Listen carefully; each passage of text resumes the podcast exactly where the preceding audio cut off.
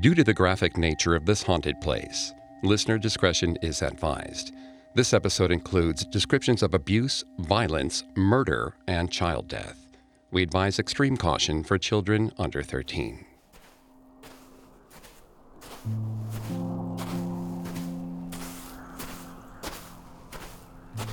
The glow of dawn was just creeping over the horizon as Joey approached the mansion. Its gray stone facade blended into the misty morning, looming out of the fog. Joey had been doing restorations on the old house for weeks now, but this was the earliest she'd ever arrived. And this time, she hoped to be hours ahead of the house's new owners, Mr. and Mrs. Anders. She was tired of hearing the couple fight. They seemed to bicker all day, even when she was there. The day before, they entered the house mid argument, and before long, their bickering turned into yelling, then crying. Today, though, Joey was determined to be out before they even set foot in the house. She made her way up to the master bedroom and sat down in front of the basalt fireplace. Joey pulled out her masonry tools and started where she'd left off. But as she got to work on the crumbling mortar, she heard the front door open. Joey groaned. It was barely 6 a.m. What were they doing here so early? She grit her teeth as angry voices drifted up from downstairs. The Anders paid well, so she tried to ignore them. But this was unacceptable. Joey started down the stairs when her phone rang. She frowned in confusion. It was Alan Anders. She raised the phone to her ear and heard Mr. Anders' voice. He asked how the restoration was going and apologized. They wouldn't be able to make it to the house until later that afternoon. Joey's blood went cold. She dropped the phone. If the Anders weren't here, then who was? Joey crept down the stairs, trembling, as the arguing voices grew louder. Then she saw them. A man and woman stood in the foyer, in the midst of a heated fight. Then they both eerily went silent and slowly turned to look at her. Joey froze when she noticed the right side of the woman's face. There was a gaping hole in her temple. Torn bits of flesh had exploded out of her forehead, and blood streamed down her pale face, pooling on her lips. Irritated, the woman asked what she was looking at. But Joey could only scream.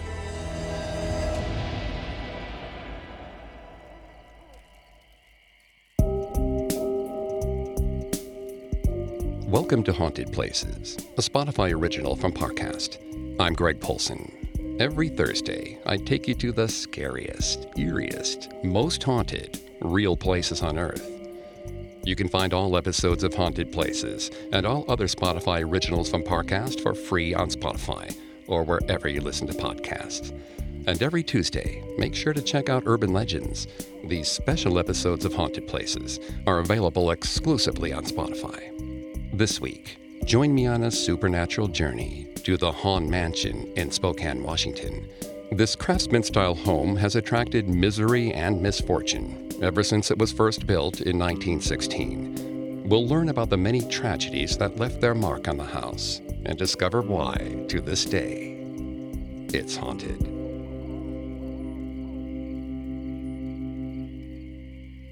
Coming up, the wretched history of the Hahn House.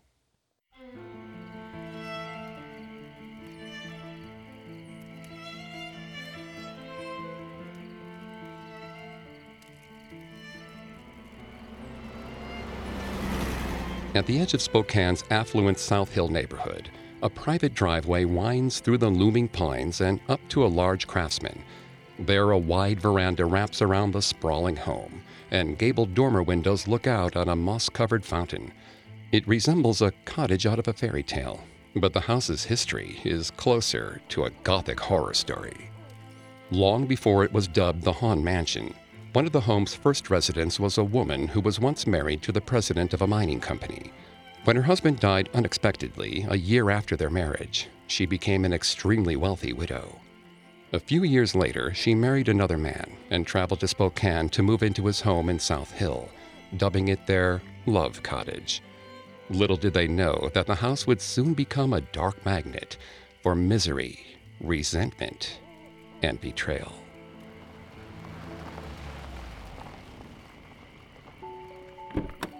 Anna stepped out of the automobile and stood in front of a little square house. She looked it over. It was quaint, certainly smaller than what she'd been accustomed to. Peter came up behind her and beamed. It might not look like much, he said, but with just a few thousand dollars, he could make it the home of their dreams. Anna smiled. She didn't mind where they lived, as long as they were together. Her last home was a grand mansion in Spokane that she shared with her late husband. It had stables, ballrooms, and even a pool, but none of that made her happy. The truth was, Anna never loved George. She married him for his money and did everything she could to avoid spending time with him. She took countless trips to New York and Detroit, saying she'd just be gone a week, then would send telegram after telegram postponing her return. This house was a shack compared to the one she'd shared with George, but she'd much rather live in a shack with a man she loved than in a mansion with one she detested. Besides, this house had potential. Once the renovations were finished, Anna could see them happily living there for a very long time. Construction began right away. Every morning, Anna awoke to the sound of hammers and saws. At first, she didn't mind. She knew it would be over soon, and they'd have their dream home. But then, things started going wrong. Almost immediately. The Italian marble never arrived, and the copper pipes were the wrong size. It was one problem after another, and the solution was always more money. Anna might not have minded if Peter was around, but she barely saw him anymore. He was always running off to Chicago or San Francisco to look at mahogany paneling or bid on mother of pearl light fixtures. Her life became a dismal parade of bills and handymen, set to the ever present din of construction. She thought things couldn't possibly get worse. Then came the accidents. It was a balmy day in August. Anna was looking over some invoices when the sound of hammering was interrupted by a blood curdling scream. She vaulted down the steps and into the unfinished dining room. There, a white faced carpenter sat on the floor, cradling his bloody hand. When Anna asked what happened, the young man explained in a trembling voice that he was using a handsaw when a strange figure appeared. It was a tall, rail thin man, he explained, half cloaked in shadow. The man's hands were at his throat, and he was gasping for air. Then, the man raised one finger and pointed right at him. The carpenter was so frightened that he dropped the saw on his hand. Anna gazed at the young man, too shocked to speak. She could tell he was genuinely afraid, and so was she. That night, Anna couldn't shake the haunting image that the carpenter described. It was one that had haunted her for years. A terrible memory she had managed to forget for a while. Now, with this reminder, it tormented her every time she closed her eyes. But Anna was determined to forget it again. Anna poured a glass of brandy to quiet her nerves. Then she crawled into her side of the carved four poster bed and shut off the light. That was when she heard a strained voice gasping for air. Anna sat straight up. Her heart raced as she fumbled with her bedside lamp. Finally, she switched it on and looked around the room. But there was no one there. Anna sighed, her heart still racing, and laid back down. It was nothing, she told herself, only her imagination.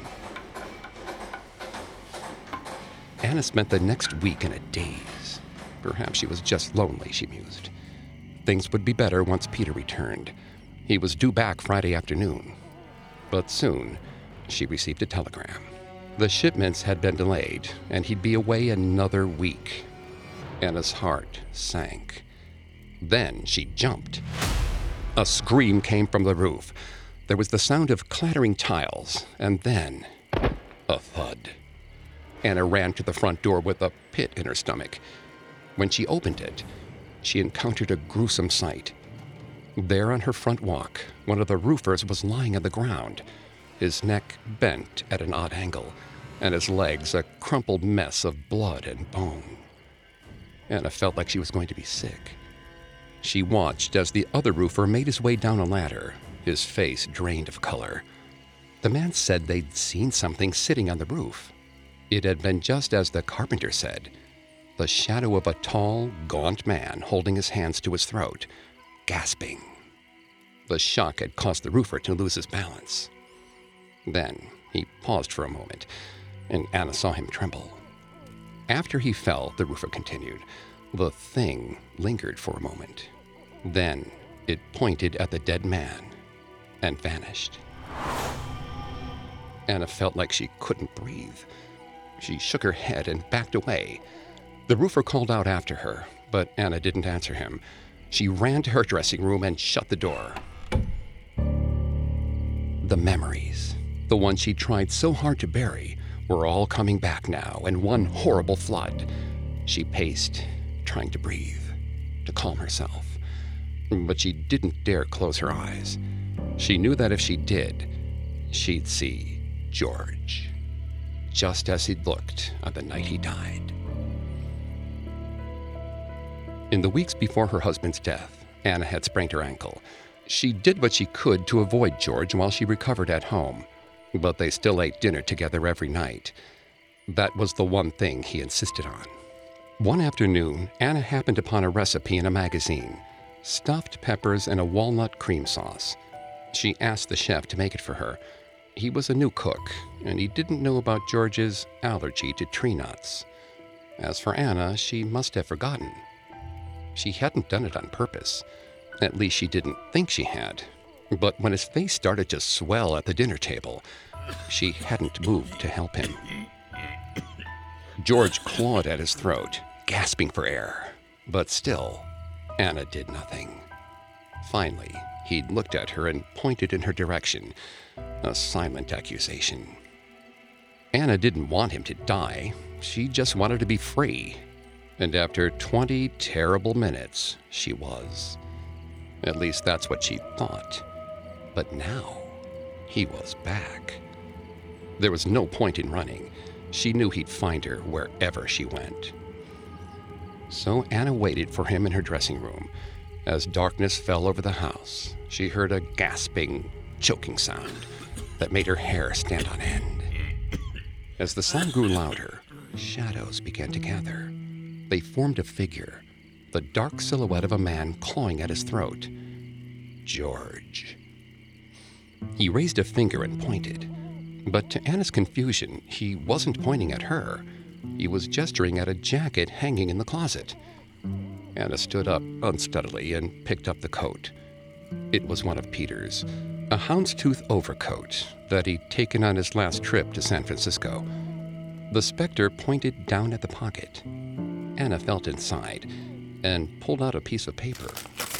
Written in loopy cursive was the address of a hotel and a message. It read, I can't wait to see you.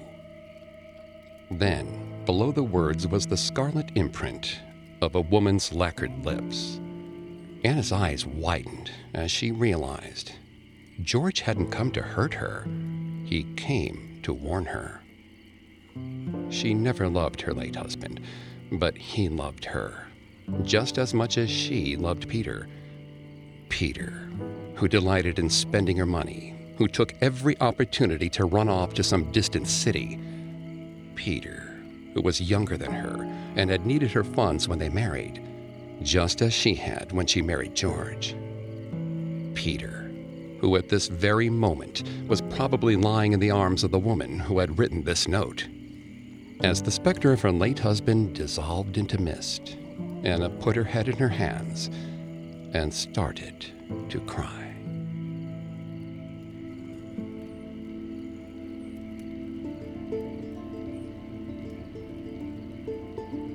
In 1907, Sarah E. Smith married James Smith, the president of the Hecla Mining Company.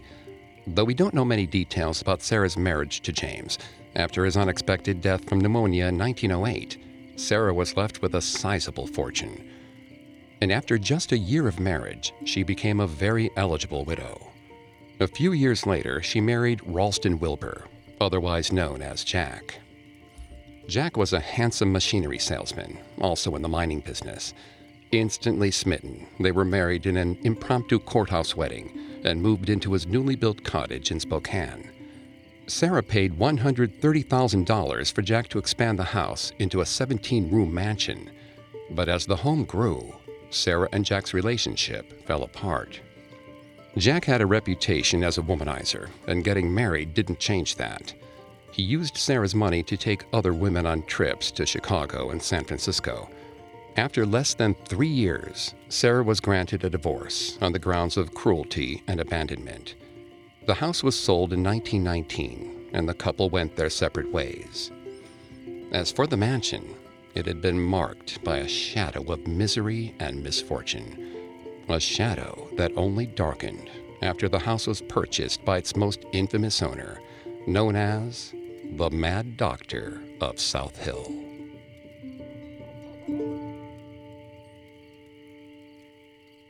Coming up, the Mad Doctor makes a house call. Hi, listeners. It's Vanessa from Parcast. If you haven't had a chance to check out my series Mythology, you don't know what you're missing. Heroes, gods, monsters, and mayhem. This podcast has it all. Every Tuesday, take a deep dive back in time, exploring the history, origins, and meaning behind the myths that have shaped the earth. Each episode of Mythology dramatizes a story pulled from beliefs from around the world, giving insight into how our ancestors saw the universe and how those stories resonate in our lives today. Recent episodes include the epic battle between Hercules and Theseus, the grieving spirit known as La Llorona, and a treacherous journey to the land of the dead. Catch new episodes every Tuesday and binge the classics anytime. Follow Mythology free on Spotify or wherever you get your podcasts. Now back to the story. In 1924, Rudolph Hahn purchased the South Hill mansion that would eventually bear his name. Rudolph was an eccentric with a penchant for lavish spending and throwing wild parties. When he and his wife moved into the mansion, they immediately set about renovating the property, adding fountains, statues, and a pool. Rudolph claimed he was a doctor and earned his fortune providing discreet services, like abortions and electroshock treatment, to Spokane's elite. And as his wealth grew, he quickly gained a reputation as one of the upper class's more unconventional members. He allowed his racehorses to graze on the front lawn, and once drove his car into the swimming pool during a party. At 59, Rudolph was more than 30 years older than his wife, with whom he had a tempestuous relationship. They considered divorce multiple times, and according to one rumor, Rudolph once chased her out of the house with a sword. All of the other owners of the mansion hadn't lasted long, but Rudolph Hahn stayed in the house for 21 years, and the longer he and his wife stayed, the worse things got, until eventually their marriage imploded in a frenzy of violence and self destruction.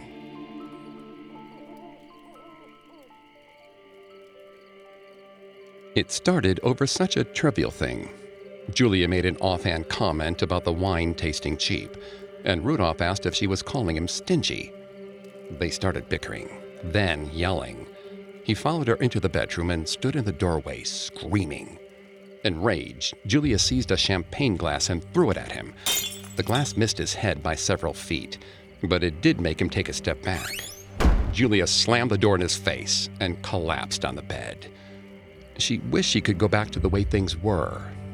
They'd always fought, but they used to love each other too. Then things started to change. She knew when it had started. She could picture the exact day. It was a rainy day in February when Julia opened the door to find a skinny 15 year old girl shivering on her doorstep. She ushered her into the kitchen and told her Dr. Hahn would be back shortly. The girl looked so sad and scared. Julia knew immediately that she must be there for one of her husband's clandestine operations. She wanted to wrap her up in a hug, but she worried that the girl would think it inappropriate. Instead, she offered her a cup of tea. After a few minutes, the front door opened, and Rudolph stumbled into the kitchen. Julia could smell the liquor on his breath. She seized his hand and suggested he wait a few hours before he tended to the girl. But Rudolph pulled away and said he was fine. Then he guided the patient into the basement. Julia wanted to stop him, but she knew he wouldn't listen. Not when he was in one of his moods. She told herself he was a professional. He'd done this a hundred times. Hundreds! But the entire afternoon, she was gripped by anxiety. They emerged several hours later, Rudolph guiding the girl by the shoulder. Julia had never seen any of his patients in such a state. Her face looked green. A string of drool dangled from her lips, and there was a red spot in the front of her skirt. Julie asked what had happened, but Rudolph only laughed and said the girl was just tired. He'd give her a tonic and she'd be fine in the morning. Julia learned what had really happened sometime later. He'd punctured that girl's uterus with an unsterilized instrument. She nearly died of sepsis, and Rudolph nearly went to court. He admitted to Julia that he wasn't exactly registered to practice medicine in Washington state. In fact, the medical license he did have was from a correspondence course. Julia was furious. After that, she begged him to quit. Not only were the operations he performed illegal, he was hardly qualified to perform them. It was too dangerous. But he refused to listen. Finally, she threatened to leave, and Rudolph gave in. He promised to stop. Julia wanted to believe him. She thought things could go back to the way they were, that the house would be a warm and happy place once more. She was wrong. Rudolph withdrew from her, focusing instead on renovating the house. He disappeared for hours at a time. He always claimed he was in his study or the billiard room, but sometimes she heard noises coming from inside the walls bumps, thuds, and low moans. Julia wondered if she was losing her mind. Rudolph said the sounds were all in her imagination. She threw things at him, and he threatened her.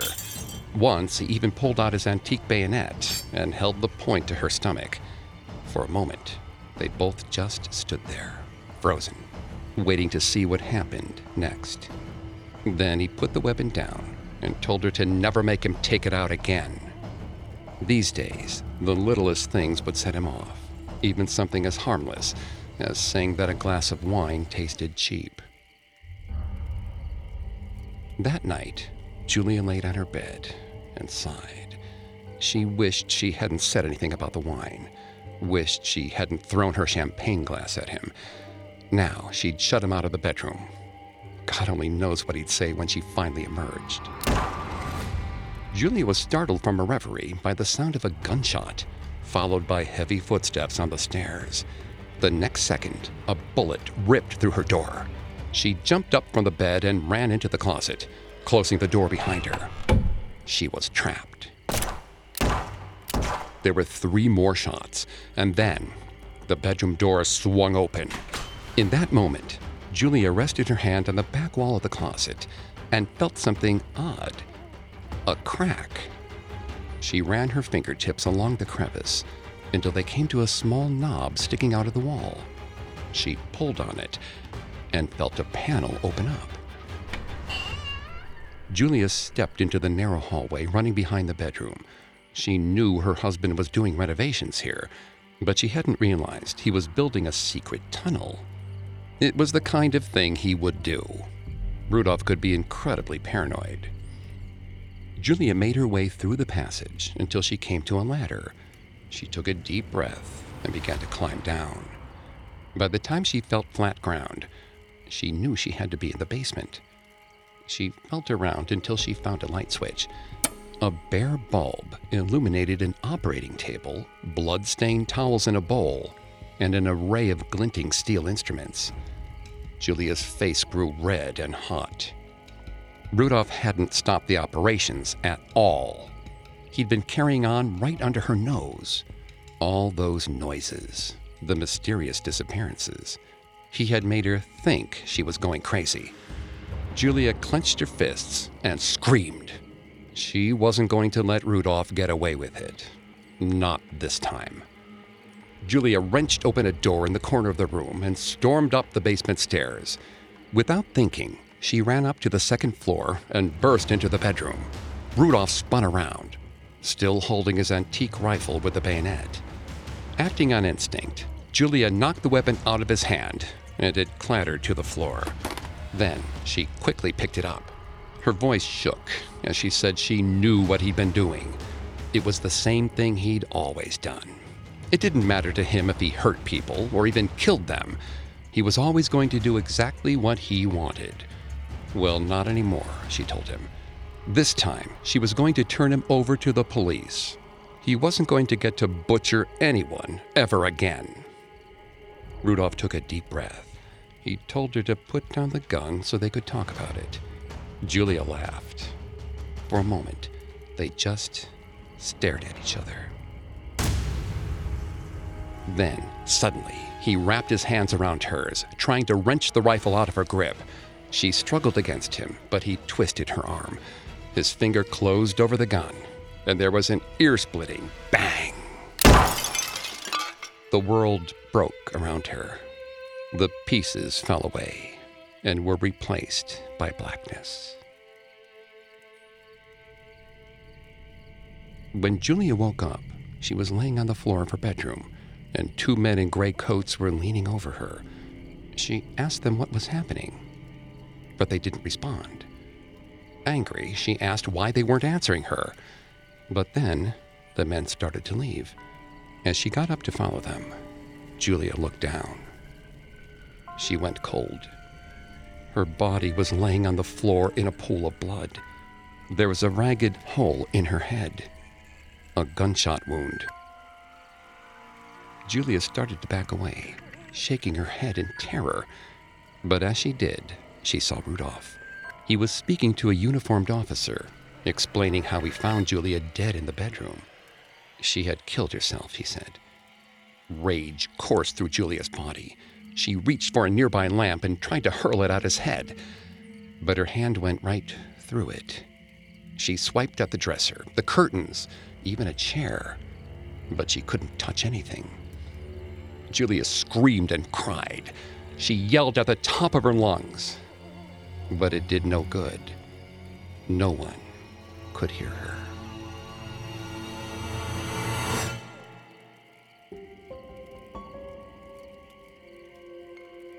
In May of 1940, Rudolf Hahn's wife, Sylvia, was found lying in a pool of blood in the master bedroom of their mansion. The room was riddled with bullet holes, and the lock had been shot off the door. Sylvia had a bullet wound just above her right ear. Rudolph was initially suspected of Sylvia's murder, but an inquest ruled the death a suicide. But soon, rumors of what really happened spread across town. According to gossip, Rudolph and Sylvia's relationship was troubled, even abusive, and legend had it that their mansion was outfitted with a series of hidden rooms and secret tunnels where Rudolph performed his illegal procedures. However, none of these rumors have been confirmed. We do know that after Sylvia's death, Rudolph continued his illegal medical practice, but five years later, his fortunes took a turn for the worse. In 1945, he was tried for manslaughter after a young woman died due to complications from an abortion. Because he was already in his 80s, he was placed on probation and fined rather than sent to prison. Rudolph sank into debt, sold the mansion, and moved into a hotel in downtown Spokane. But his bad luck was far from over. The following year, in his hotel apartment, Rudolf Hahn was stabbed by a traveling salesman who used Rudolf's antique bayonet. It was a bizarre and violent end, just like Sylvia's.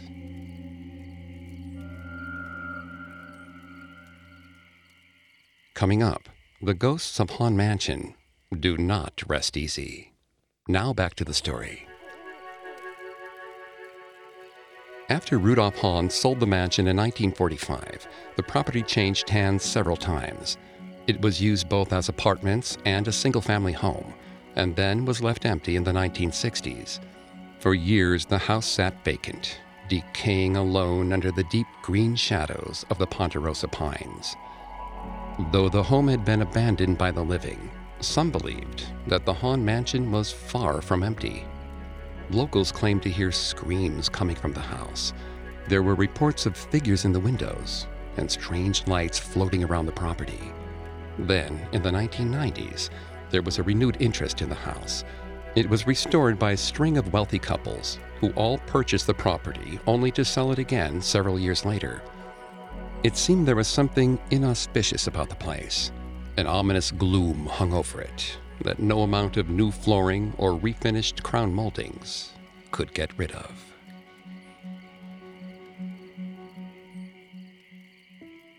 Jean set down the heavy box and looked around the empty, dust covered bedroom. She tried to picture it not as it was, but as it could be. Once they restored the original stonework, stripped the carpeting, and got rid of that god awful 80s wallpaper. But the only image Jean could summon was herself, exhausted by all that work. It made her want to crawl into bed and never get out again, which was frustrating because her bed was still in the moving truck. She took a deep breath and counted to 10. It was a trick Dr. Myers taught her and Alan in their first session together.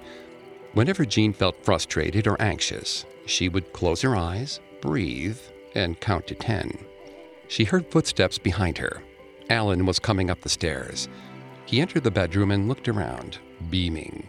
He still couldn't believe what a steal this place had been. Sure, it was going to need a lot of work, but that's why they were here. Jean sighed. Technically, yes, that was why they were here, though Jean had never been enthused about the idea of flipping a house.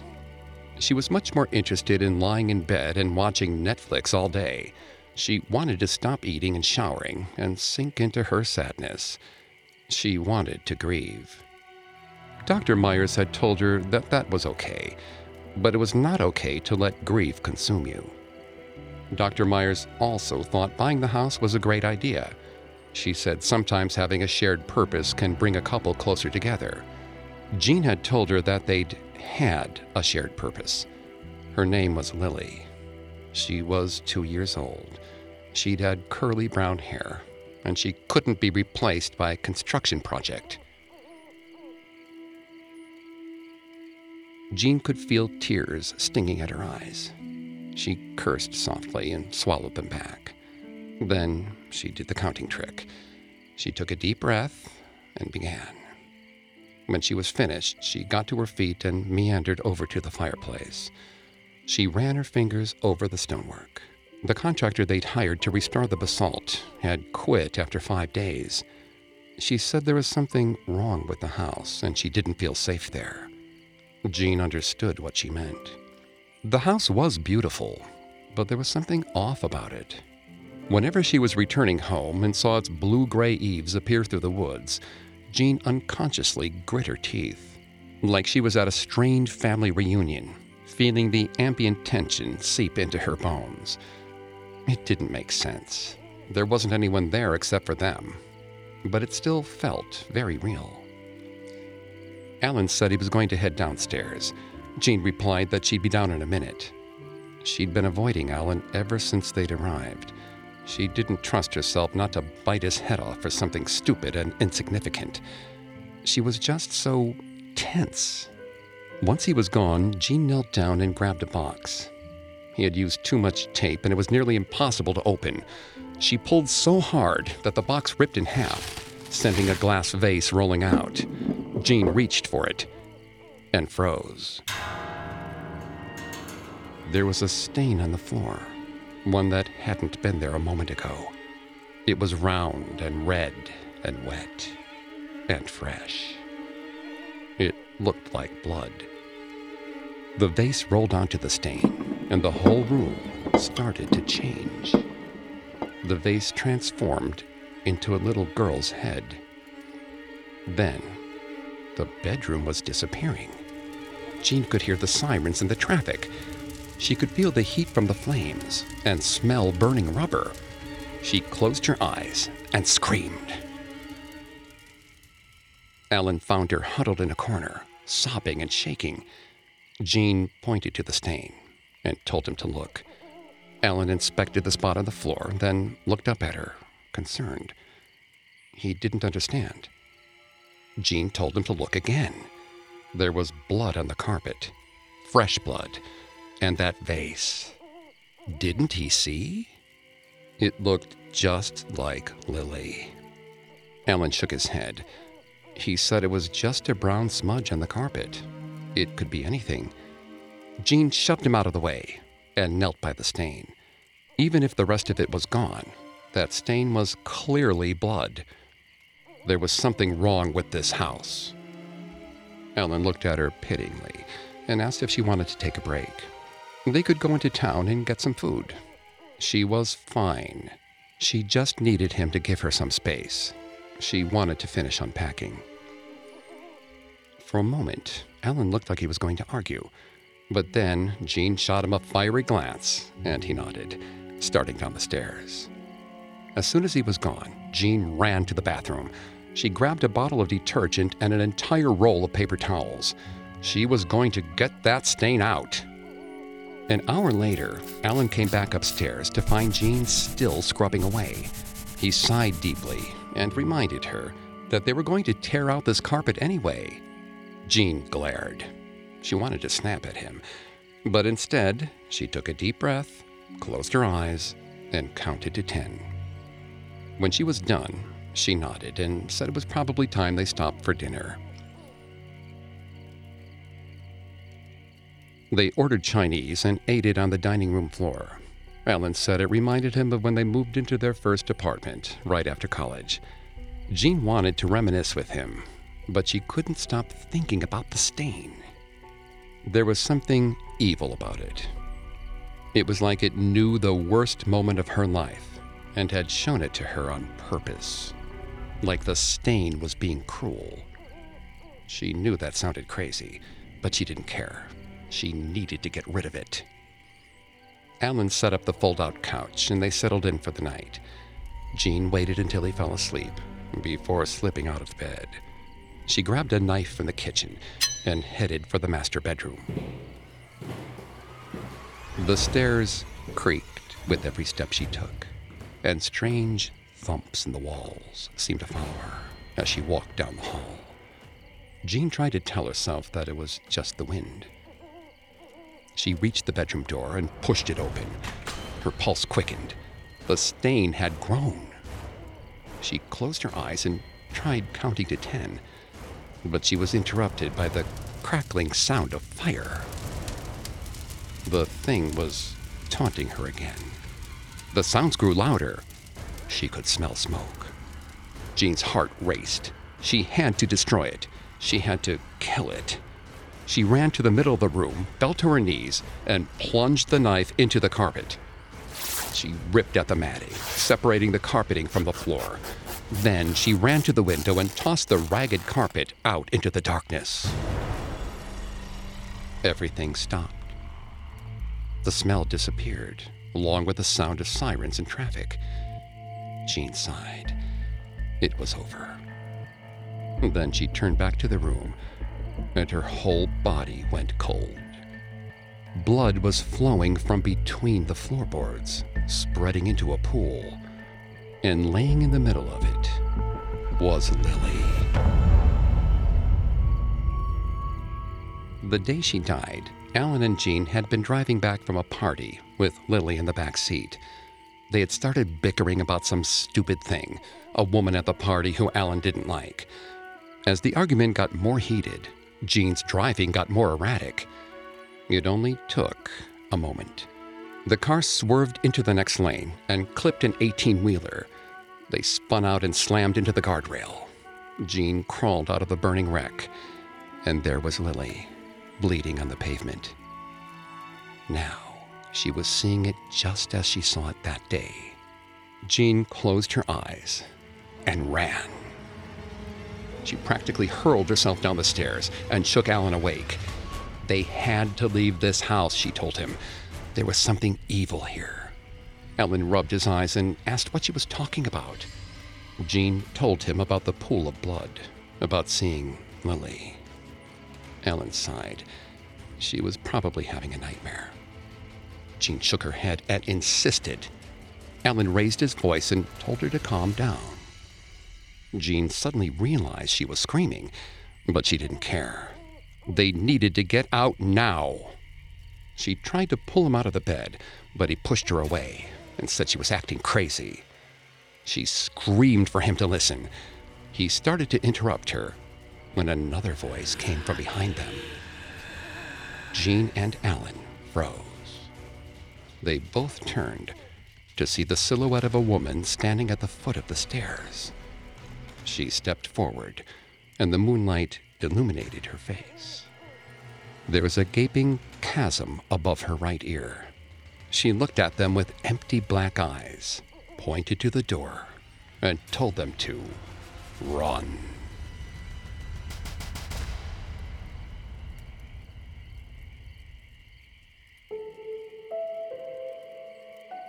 The first serious renovations on Hahn Mansion began in the early 1990s. As workmen tore up carpets and peeled back wallpaper, the secrets of the house were slowly revealed. Construction workers witnessed strange apparitions, unexplainable sounds, and shadowy figures. One man saw a woman standing at the top of the stairs. Even more chilling was the large bloodstain on the carpeting in the master bedroom. It would periodically appear and disappear always in the same spot. No matter how much the frustrated homeowners scrubbed at the stain, it never came out. Today, the Hahn Mansion is over a hundred years old. It has been home to dozens of families. Some lived perfectly normal lives. They left the house with happy memories instead of chilling ghost stories or tragic betrayals. Other families were not so lucky. Perhaps the Hahn Mansion is like a mirror. If you go into it with rage and fear and grief, then it will reflect those emotions back to you. Some people have ghosts that won't stay locked in a haunted house, stains that can never be washed clean. Perhaps the Hahn Mansion doesn't make its horrors, it just reveals them.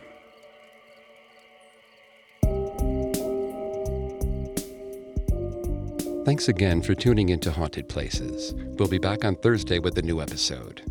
And don't forget to come back on Tuesday for our Urban Legends series, available only on Spotify. You can find more episodes of Haunted Places and all other Spotify originals from Parcast for free on Spotify. I'll see you next time. Haunted Places is a Spotify original from Parcast. Executive producers include Max and Ron Cutler. Sound design by Kenny Hobbs, with production assistance by Ron Shapiro, Carly Madden, and Travis Clark.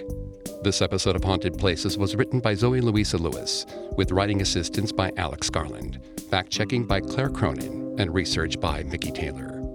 I'm Greg Polcyn.